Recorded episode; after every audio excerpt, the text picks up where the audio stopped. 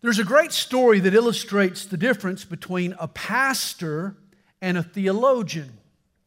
A local church was hosting a conference for Christian theologians from various denominations when all of a sudden a fire broke out in the building where they were meeting. Well, the Methodist theologians, they all huddled in a corner of the sanctuary and they began to pray. The Baptist theologians, they immediately went looking for the baptismal pool and some water. The Quaker theologians, they quietly praised God for the eventual blessings of a fire. Lutheran theologians, they nailed a thesis to the door and listed all the evils of fire. Roman Catholic theologians, they took up a collection to pay for the damages. The Greek Orthodox theologians, they posted symbols throughout the sanctuary, hoping the fire would pass. Congregationalist theologians shouted, Every man for himself.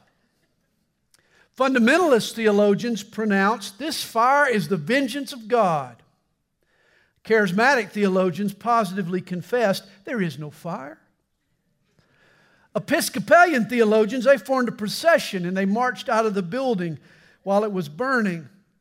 Presbyterian theologians appointed a committee to look into the matter of fires in church, and then they submitted a report. But the pastor of the church hosting the conference grabbed a fire extinguisher and put out the fire. You see, theologians, they relate to their books, they think abstract thoughts. They grapple with universal, overarching truths about God and mankind and salvation and life and even the afterlife. Their heads are in the clouds.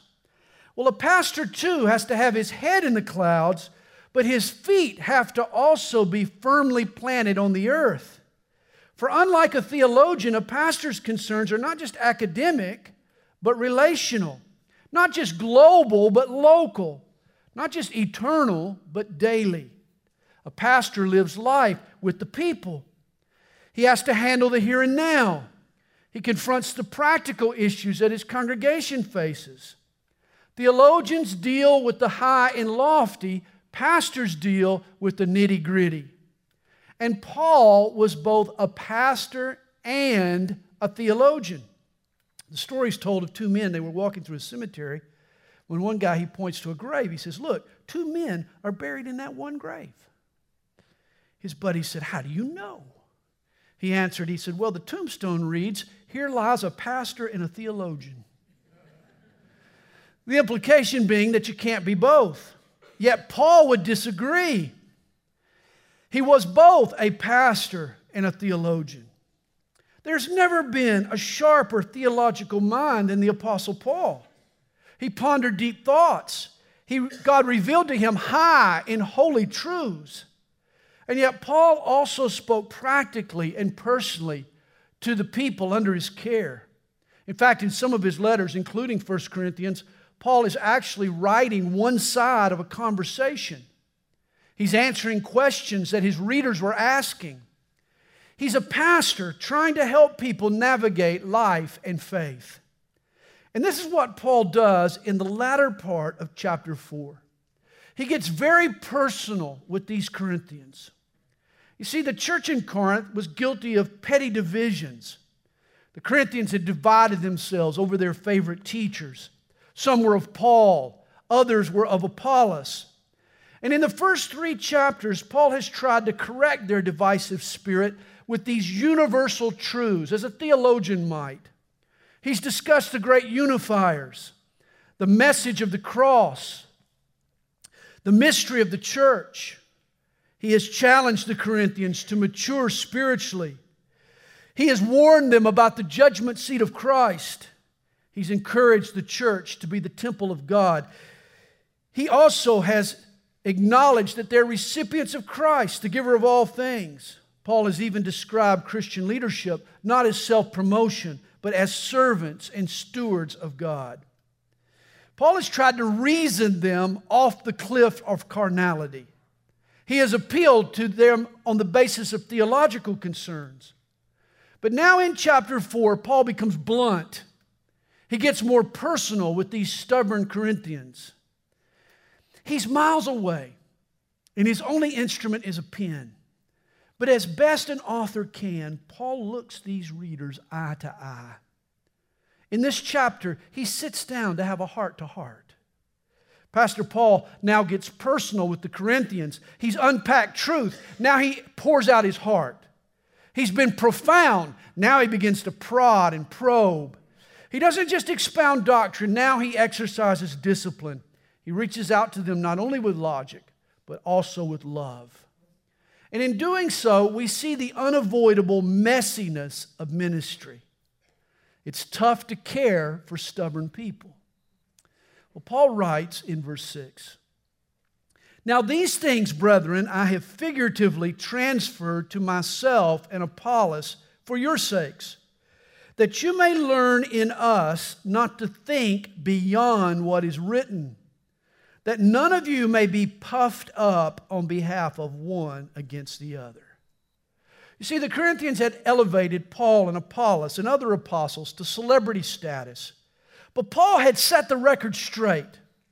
The apostles were under rowers, enslaved to their captain's orders. They were custodians of God's mysteries.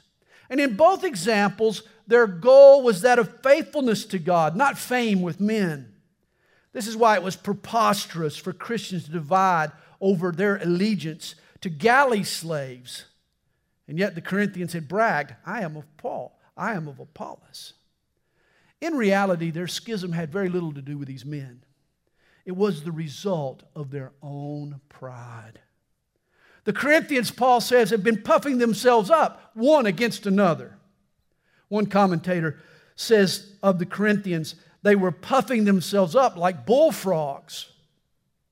Did you know that frogs have the ability to inflate their bodies for various reasons? Frogs will puff themselves up to appear bigger. This discourages certain predators from trying to eat them. This is what the male frog does during the mating season. He puffs himself up to impress the female frogs in the pond. When he inflates his throat, it creates an echo chamber which amplifies his voice and allows him to croak louder.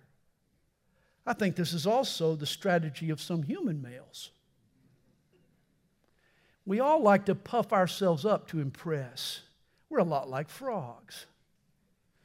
We tend to puff ourselves up. We inflate our ego, our bravado, our resume, our estimation of ourselves in an attempt to get our way or to defend ourselves. You see, the easiest means for me and you to lift ourselves up is by putting down someone else. By making you look bad, it makes me look good.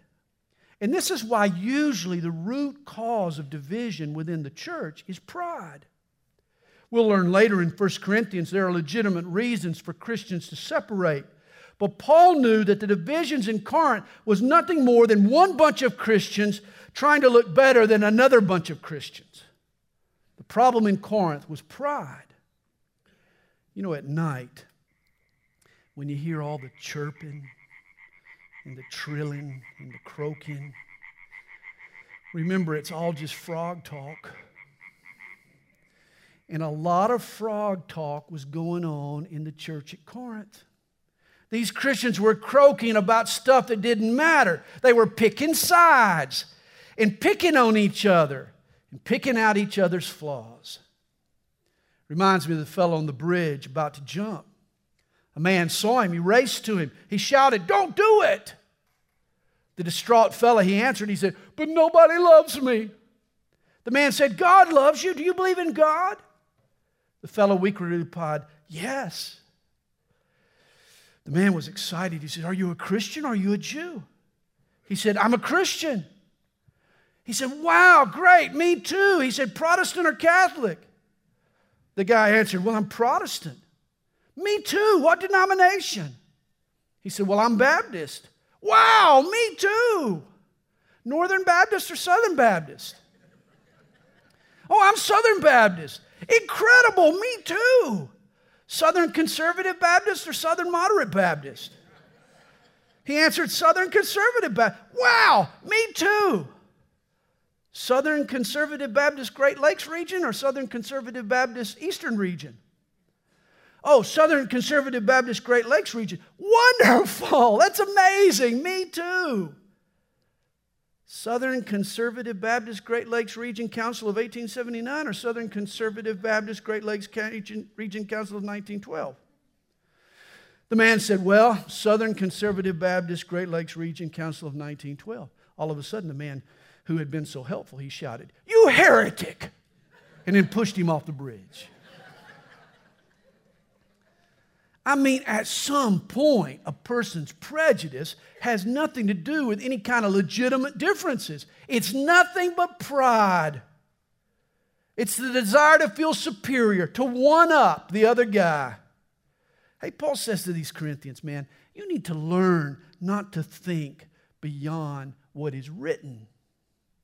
He's saying, enough with these unbridled judgments. There are boundaries in what we can and can't judge. Hey, if it's not written, Paul says, in God's Word, if you can't substantiate it with chapter and verse, if it's just a question of style or opinion or taste or tradition, it's not your business to judge. Just because you don't like a thing doesn't mean it's wrong. We need to be careful in our judging of others. Paul humbles the Corinthians in verse 7. He says, For who makes you differ from another? In essence, every Christian in Corinth had put their britches on the same way. Every Christian was as dead in their sin as the next. They'd all had the same Savior. They'd all received the same grace. Everyone was indwelt by the same Holy Spirit. He says, Who makes you differ from another? You have a lot more in common than you do differences. And then he says, And what do you have that you did not receive? How can you be so prideful when everything you have has been a gift? I mean, this is a humbling question, isn't it? What do you possess that didn't come to you as a gift? We were born with talents and propensities and a personality. At an early age, we picked up stuff from the people around us. Later in life, we went to school and were taught and trained. But all that information, all that instruction was a gift. There's no such thing as a man, a self made man or a self made woman. All you have is ultimately because of God and a parent and a teacher and a coach and a friend. In his book, White Fang, Jack London, he describes the wolf's extraordinary fighting powers. He writes, The parts of him were better adjusted than the average dog body and brain was more a perfect mechanism. Not that he was to be praised for it. Nature had been more generous to him than to the average animal. That was all. And the same observation can be made relating to you and me. You may be gifted, you may be richly talented, but it had nothing to do with you. In London's words, nature, or we might substitute God, has been more generous to us. That was all. This year's commencement speech at Dillard University was delivered by actor Denzel Washington. Denzel urged the undergrads, he said, Put God first in everything you do. Everything that I have is by the grace of God, it's a gift. I, don't all, I didn't always stick with him, but he stuck with me. While you're on your knees, say thank you for grace, for mercy, for understanding, for wisdom, for parents, for love, for kindness, for humility, for peace, for prosperity. And Denzel is right. We all owe God. I don't care how hard you've worked in your life, it was still God who gave you the good health to work hard. It reminds me of the pastor who asked his friend, Will you pray that I stay humble? His friend replied, Well, first, tell me, what do you have to be proud about? The answer for all of us is zilch. All we have is a gift. And Paul has a follow up question. now, if you did indeed receive it, why do you now boast as if you had not received it? Notice, why are you pretending that you did this all yourself? Reminds me of the woodpecker who was pecking at the trunk of an old oak tree. Suddenly, a bolt of lightning struck the tree and split it in two. The lightning knocked the bird off of the oak tree. The woodpecker was shocked in more ways than one. But later, the woodpecker returned to the scarred tree. He brought with him nine of his friends. He pointed to the split trunk and he said, There it is, fellas. Behold the power of my beak. Let's not be as foolish. Let's not take credit for what is so obviously a gift from God. You know, it angered Paul to think that these arrogant Corinthians were bragging over gifts from God as if they had originated with them. He mocks them with sarcasm in verse 8. You are already full. You are already rich. You have reigned as kings without us. And indeed, I could wish you did reign, that we also might reign with him. The Corinthians were acting as if they had arrived. They were so haughty, they acted so spiritual. If all you had listened to was the Corinthians' estimation of themselves, you would have assumed that they were the fullest, richest, most anointed Christians on the planet. If you had walked into the church at Corinth and seen their pompous, self righteous attitudes, you would have asked, When did Jesus return and put you guys in charge? The Christians in Corinth thought they were right, and everybody not named me was wrong. Have you ever seen a prideful person and kind of thought to yourself, man, if I could buy that guy for what he's actually worth and sell him for what he thinks he's worth, I'd be a millionaire. Well, that is exactly how Paul summed up the Corinthians. There will be a day, yet future, after the church has been perfected, that we all will reign with Christ. But the Corinthians were acting as if that day had already arrived. And in response, Paul tells them, he says, I can only wish. Oh, for the day when that'll be true. When I can reign with Christ rather than be reigned on by this world. For that had been his plight up until now, he writes in verse 9. For I think that God has displayed us, the apostles, last, as men condemned to death. For we have been made a spectacle to the world both to angels and to men. The word spectacle was well known to Roman citizens. The emperor managed the masses by keeping their stomachs full and their minds entertained. Bread and circuses was the Caesar's formula. And the various forms of Roman entertainment were all known as spectacles. Amphitheaters were built all over the empire to host athletic competitions. Chariot races were held in Rome's Circus Maximus, the Talladega of the day. After the Roman Colosseum was built, the emperor would flood its floor and stage mock naval battles to entertain the crowds. And of course, there was the infamous gladiators who fought to the death there in the arena. But the favorite fix for the bloodthirsty Romans was to toss Christian leaders to hungry lions and watch them get mauled to death. Paul points out that while these haughty Corinthians are passing frivolous judgments on one another and causing dissension in their ranks, other believers in the church are paying a steep price to follow Jesus Christ. The Corinthians were acting juvenile. They were making a carnal scene while heaven was focused on the men and women that this world had turned into spectacles. Irony of ironies. Heaven and earth, men and angels, had their eyes focused on the martyrs in the arena. All the Corinthians had their eyes fixed on was themselves. And this certainly applies to you and me, does it not? We moan because we don't like our job. We don't get paid enough. We don't get the attention we deserve. Oh, we haven't been given the opportunities other people have. Oh, our church isn't as friendly as it should be. We, we moan and major over all these petty things. All the while, Christian pastors are being held and tortured in Iranian prisons. Sudanese Christians are under persecution. Local governments in India make it hard on churches and men who preach the gospel. Are we like the Corinthians, all huddled together in our little cliques, focused on ourselves and on our own needs, oblivious to what concerns the God in heaven? I'm afraid Christians today have adopted a consumer mentality. It's all about what scratches my back and meets my needs. Our approach to church is what's in it for me? Entertain my kids, Keep my high schoolers out of trouble. Give me some music, some peppy music that makes me happy. I need some practical pointers that help me solve my problems. I don't want anything that's going to challenge me to change my life.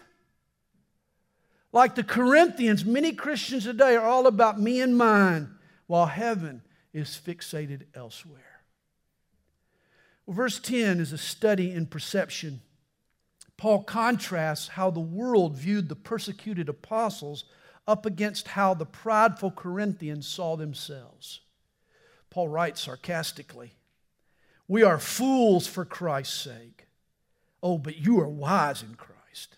We are weak, but you are strong. You are distinguished, but we are dishonored. Remember, the Greeks and the Jews, they represented the two poles of human value at the time.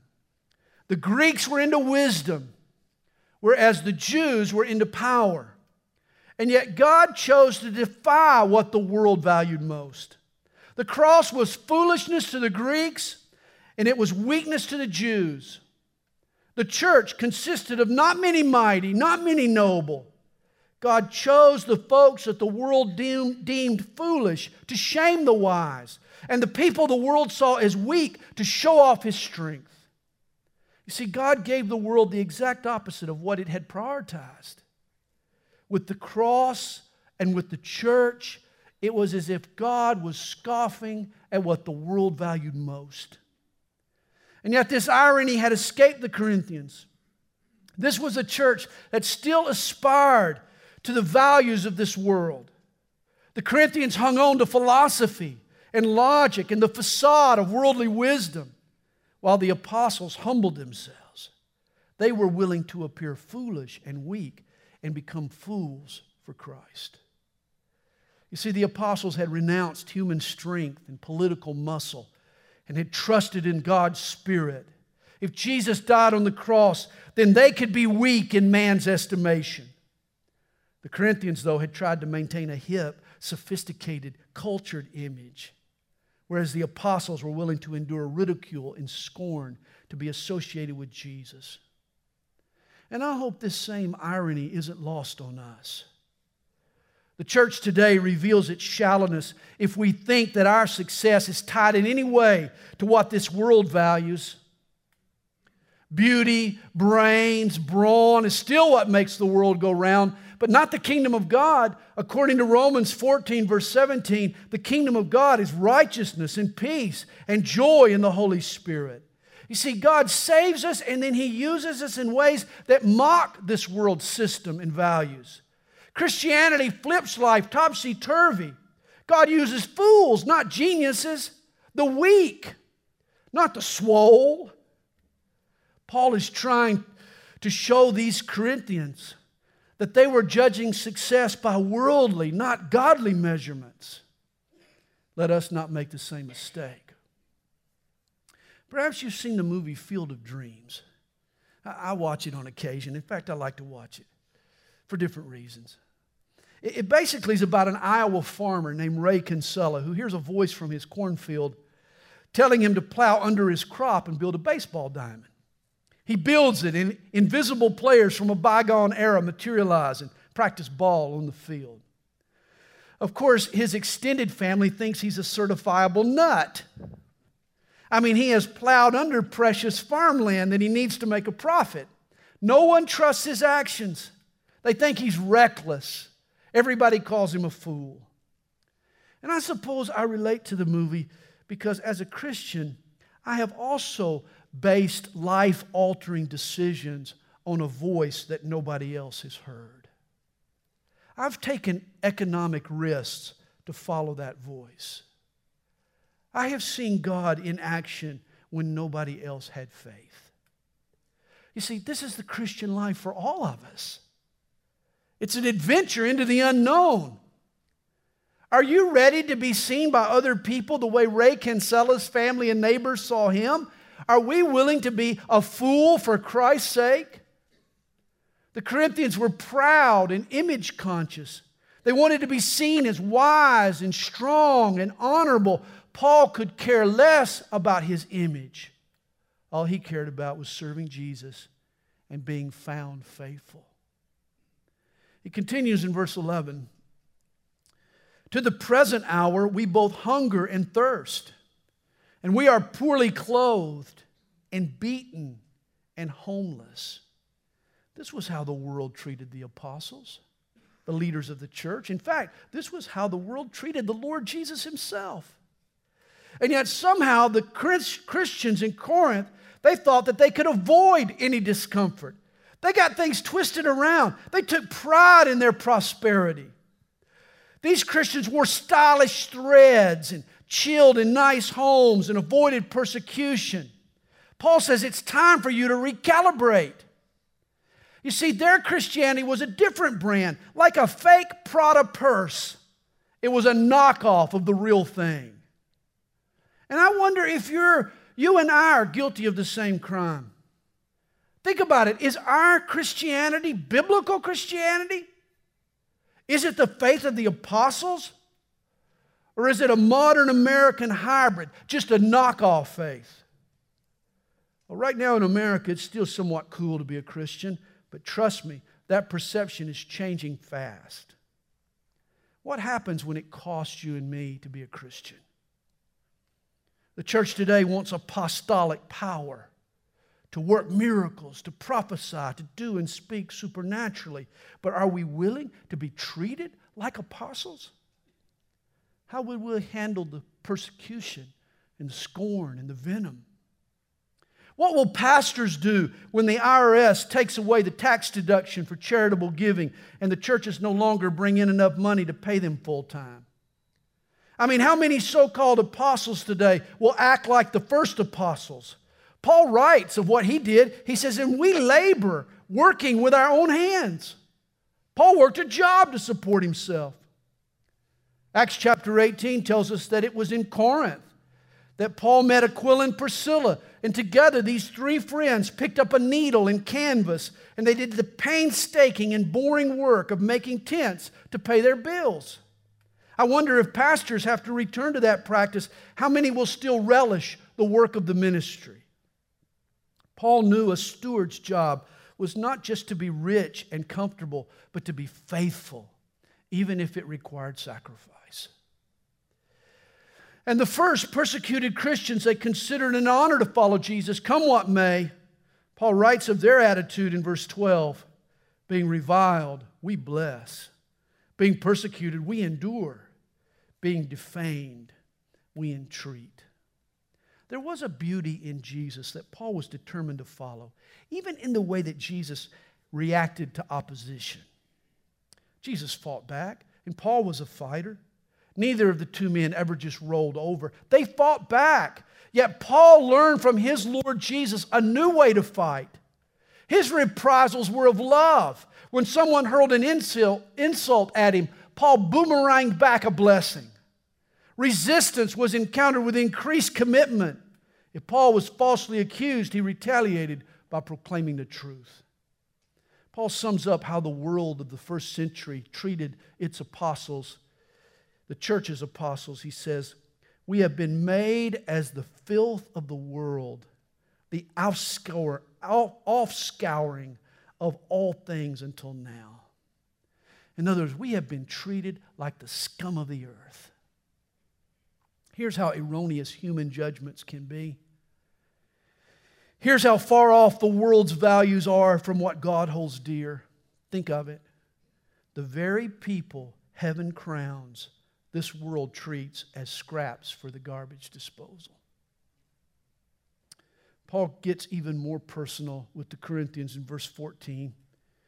He stops speaking to them as an apostle, even as a pastor, but he speaks to them as their spiritual father he writes to them, I do not write these things to shame you, but as my beloved children, I warn you.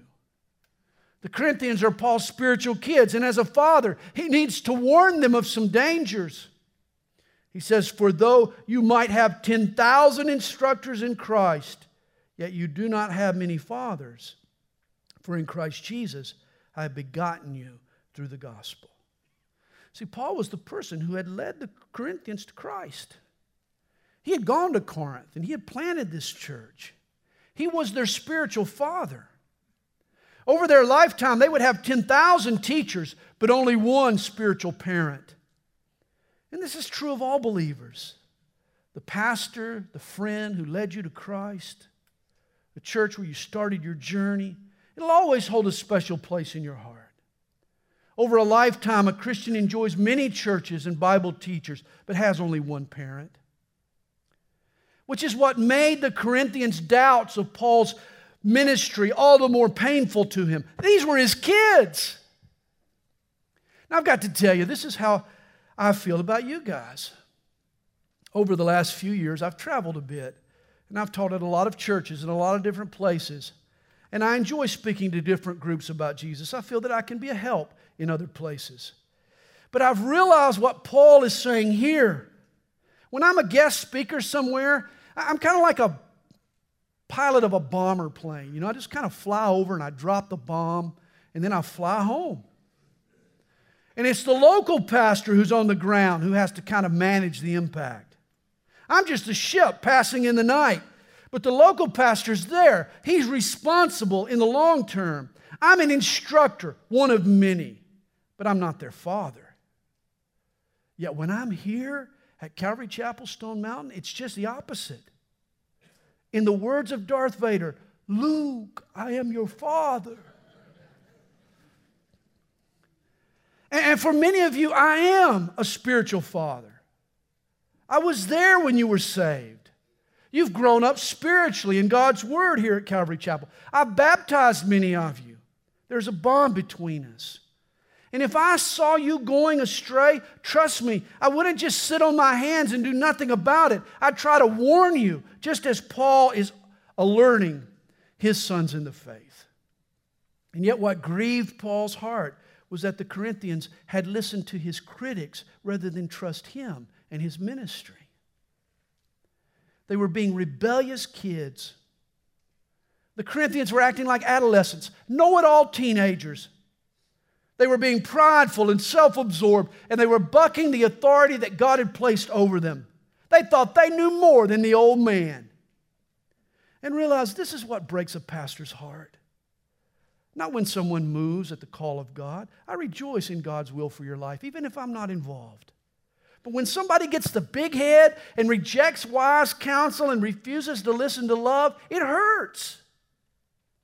Here's the truth I've learned love flows downward. You know, my kids, they don't love me as much as I love them. Trust me. And I suppose I don't love my parents as much as they love me. None of us love God as much as He loves us. You see, love always flows downward. And the same is true in the body of Christ. The people you lead spiritual and spiritually and disciple, they won't love you as much as you love them. This means you'll get rejected at times and it'll hurt. Knowing this truth doesn't make it any less painful, just not as surprising. Paul had loved the Corinthians, but it wasn't being reciprocated. He makes this amazing appeal to this church in verse 16. He says, Therefore I urge you, imitate me what a powerful statement. Paul is not like the parent who says to his kids, Do as I say, but not as I do. And if you're such a parent, don't be surprised when those words are ignored by your kids. The leadership people respect is not just rhetoric, but it's example. Paul was a leader by example. Verse 17 For this reason I have sent Timothy to you who is my beloved and faithful son in the Lord. Not all of Paul's love had been unreciprocated. Timothy had stood by Paul. He was a faithful son in the Lord. He says, Who will remind you of my ways in Christ as I teach everywhere in every church? Timothy had traveled with Paul. He could testify that what Paul had taught the Corinthians, he had communicated to all the churches. He wasn't being harder on them than on others. Paul continues, now, some are puffed up as though I were not coming to you. Some of the Corinthians had the attitude well, while the cat's away, the rats will play. In Paul's absence, self promoting leaders had taken over. Apparently, the church in Corinth had a leadership vacuum, and the wrong kind of leader had stepped up. Paul is not going to leave this church in disarray. If they can't get it together on their own, he's going to pay them a visit. And it's up to them whether it's a pleasant one or not. He says in verse 19, But I will come to you shortly, if the Lord wills, and I will know not the word of those who are puffed up, but the power. For the kingdom of God is not in word, but in power. Oh my, the Corinthians, they'd spoken a lot of words. They were good talkers. They'd been doing a lot of talking. They'd been stirring up strife, lots of dissension. Paul's going to come and shut them up. Paul packed a pow. Apparently, the Apostle Paul was one tough hombre. He wasn't one to back down from a conflict. He was willing to lace on the gloves. Paul and the apostles were willing to be weak in the world's eyes, but in the church, they weren't afraid to flex some spiritual muscle. Now, I'm not sure exactly what Paul had in mind for this church, but it sounds like to me he's ready to cram a little humble pie down some haughty Corinthian throats. Paul had some power up his sleeve. He certainly moved in the Spirit. He even worked miracles at times. He definitely spoke with authority. Spiritual authority manifests itself in various ways, but you know it when you see it. And Paul is going to come to them with authority. One thing's for sure when Paul hits town, he's going to demand an accounting of the Corinthians' carnality. It's going to be put up or shut up time for this church. And yet, Paul wants his return to Corinth to be a happy reunion. In chapter 4, he closes verse 21 with a question. He says, What do you want? Shall I come to you with a rod or in love and a spirit of gentleness? It's your choice. He's speaking as a father to his kids. Do they want from him a nod of approval or do they want the rod of correction? He's willing to give them both.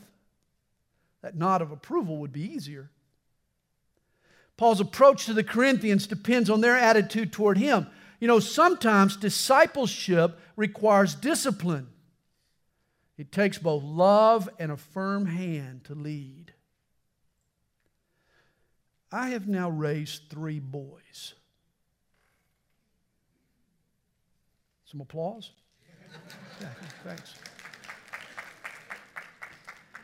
And I have learned that if you want to turn wannabe men into real men, you can't be afraid of a little conflict. I was never a dictator. Despite what my kids will tell you, I was never a dictator.